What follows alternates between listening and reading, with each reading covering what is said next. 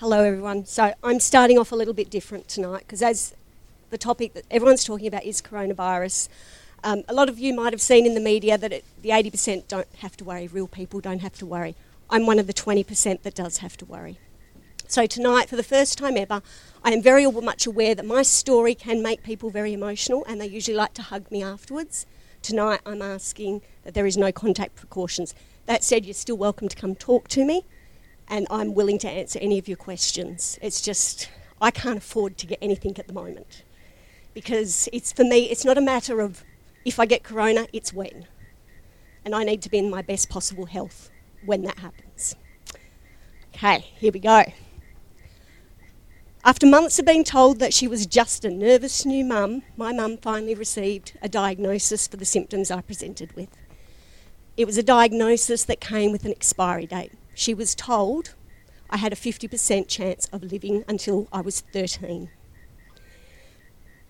Cystic fibrosis is a progressive genetic disease that primarily impacts the lungs, resulting in persistent infections, scarring, respiratory failure, and death.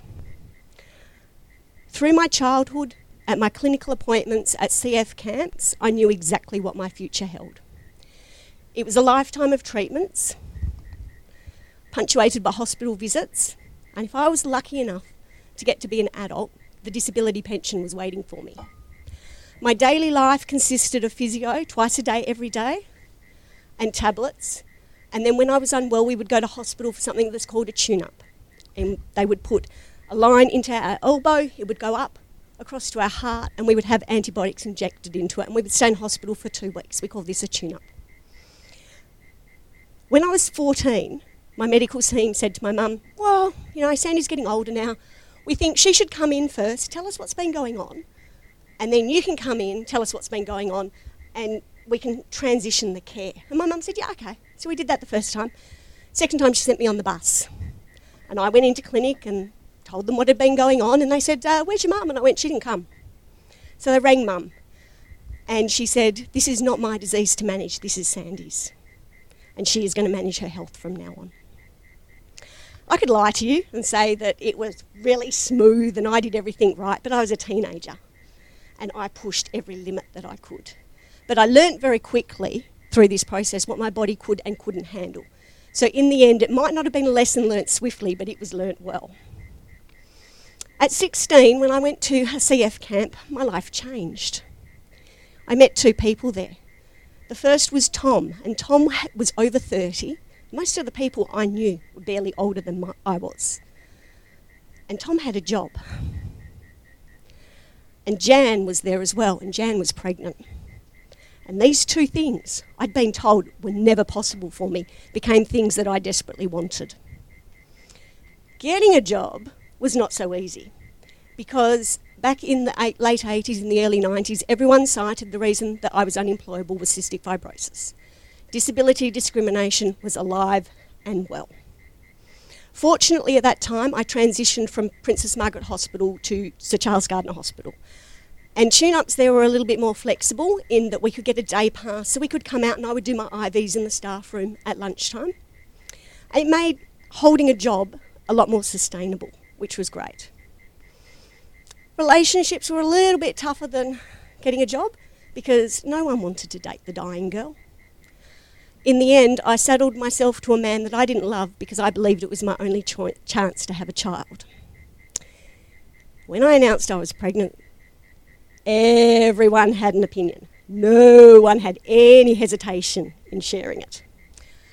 But my pregnancy was very uneventful, because I made sure I was in the best possible health to have a pregnancy. When I was 33 weeks, my not-so-special specialist from King Edward said that I needed to go in to have bed rest and physio. As soon as I was there, it quickly became apparent that was not the reason I was there. I was there because he did not believe that a woman with CF could give birth naturally, and he was trying to talk me into having a C-section. I wasn't having any of that. So I discharged myself and I went on to show him exactly what a woman with CF could do because I am CF strong. And I walked into that delivery room, I gave birth without painkillers and I walked out. Everything was going well until my son was 3 and I got caught a sinus infection. And that was the first time since my son had been born that I needed antibiotics. And once again, the system had changed. And this time, hospital in the home was an option.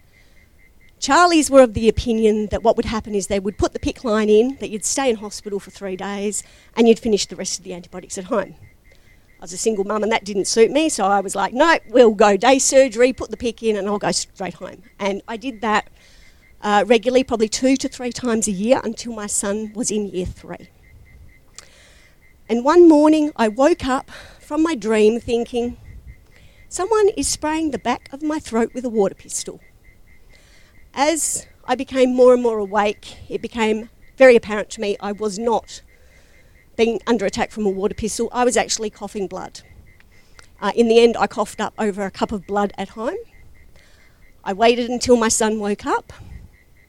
I took him to school and I drove myself to hospital. And that time they weren't letting me out, so I had to stay the whole 2 weeks.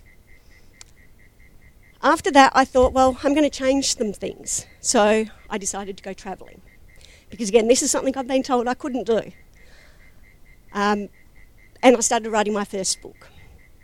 And things progressed quite nicely. I was travelling, I was with my second husband, and life was pretty good until 2009 when the swine flu hit. And that's the year that changed everything. I did not catch swine flu that year. Instead, I contracted influenza A not once, not twice, but 3 times. Each time the health department proudly did ring me to tell me that I had influenza A, not the swine flu. But my lungs took an absolute hammering and my lung function dropped from 80% to 40%. And so after winter, I worked and I did physio, I did extra antibiotics, inhaled antibiotics, and I did everything I could and I got my lung function back up to 60%. And my husband and I went off to Egypt. I'm very proud to say that with a lung function of 1.6 litres, I climbed inside that robber's tunnel all the way to the top of the Great Pyramid. Because I was there and I wasn't not doing anything. We came home and the winter of 2010 hit and my lungs crashed again. I ended up in hospital. This time I was on oxygen and my specialist, Uncle Jerry, who I called him, he didn't come and see me at all in that hospital visit. In fact, I would hear him standing outside my room and he would make decisions for my care, but I never actually saw him. And I even joked to the staff, well, maybe I have to grab my oxygen trolley and walk myself down to clinic to see him. But on the day before I was discharged, he came and he sat down and he said, Sandy, this is the talk I never thought I would ever have to have with you. And my heart stopped for a minute because I knew what was coming next. It's the talk you don't want to have with your specialist. It's the one where he tells you there's nothing left, there's no more options. And the only possibility was that I needed to go on the transplant wait list. So I thought, okay, I'll humour everyone, I'll go on this transplant wait list, but I'm going to prove them wrong and I'm going to get better. And I worked hard. I worked really hard, but nothing was working.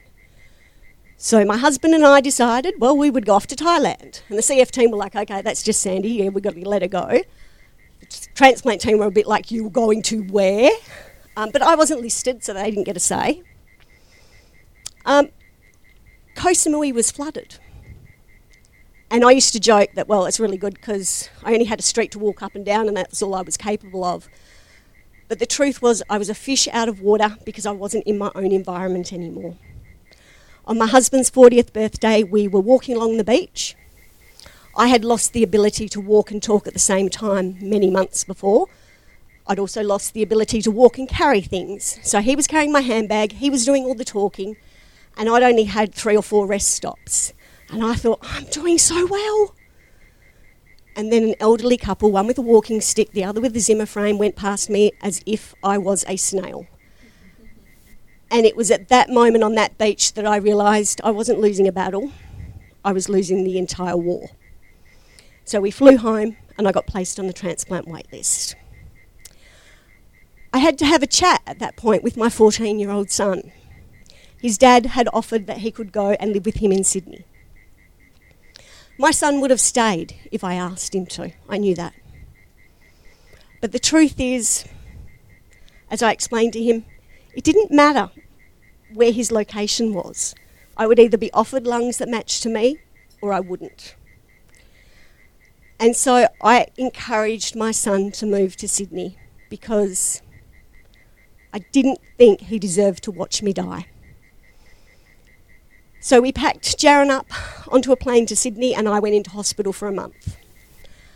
I was on full-time oxygen. I started sleeping on BiPAP. And I said to Uncle Jerry at this point, what do I do? Is there any point where we're going, this is too much? And he said, you do whatever it takes to stay alive until that phone call comes. You do whatever it takes.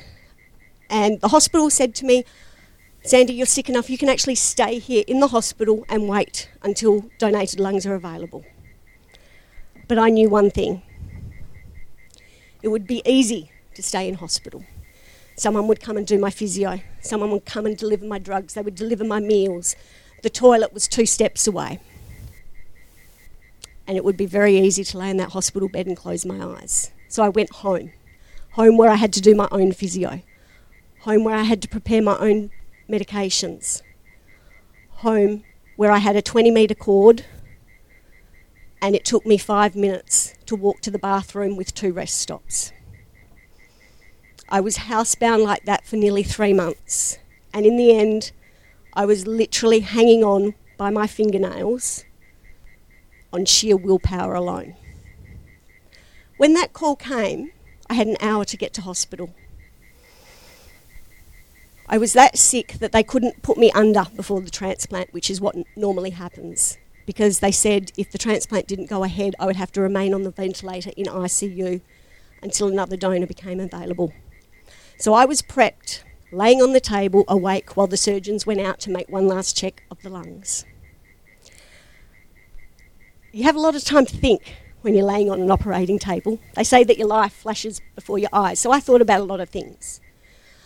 I thought about all the things I had achieved. I was the 5th woman in WA to have a child with cystic fibrosis. I had travelled. I'd been to Egypt. I'd done all these things on my bucket list. My book was written and it was far enough advanced that it would go ahead without me. Jaron was 15. He was going to be okay. He was with his dad. And my husband was still young enough that if I died, he could find himself another wife and he could still have his own children. And I decided right there on that table that if I died there, I was okay with the life I'd been given. It had been pretty awesome. But I also made another decision, and that was that I wanted my life back.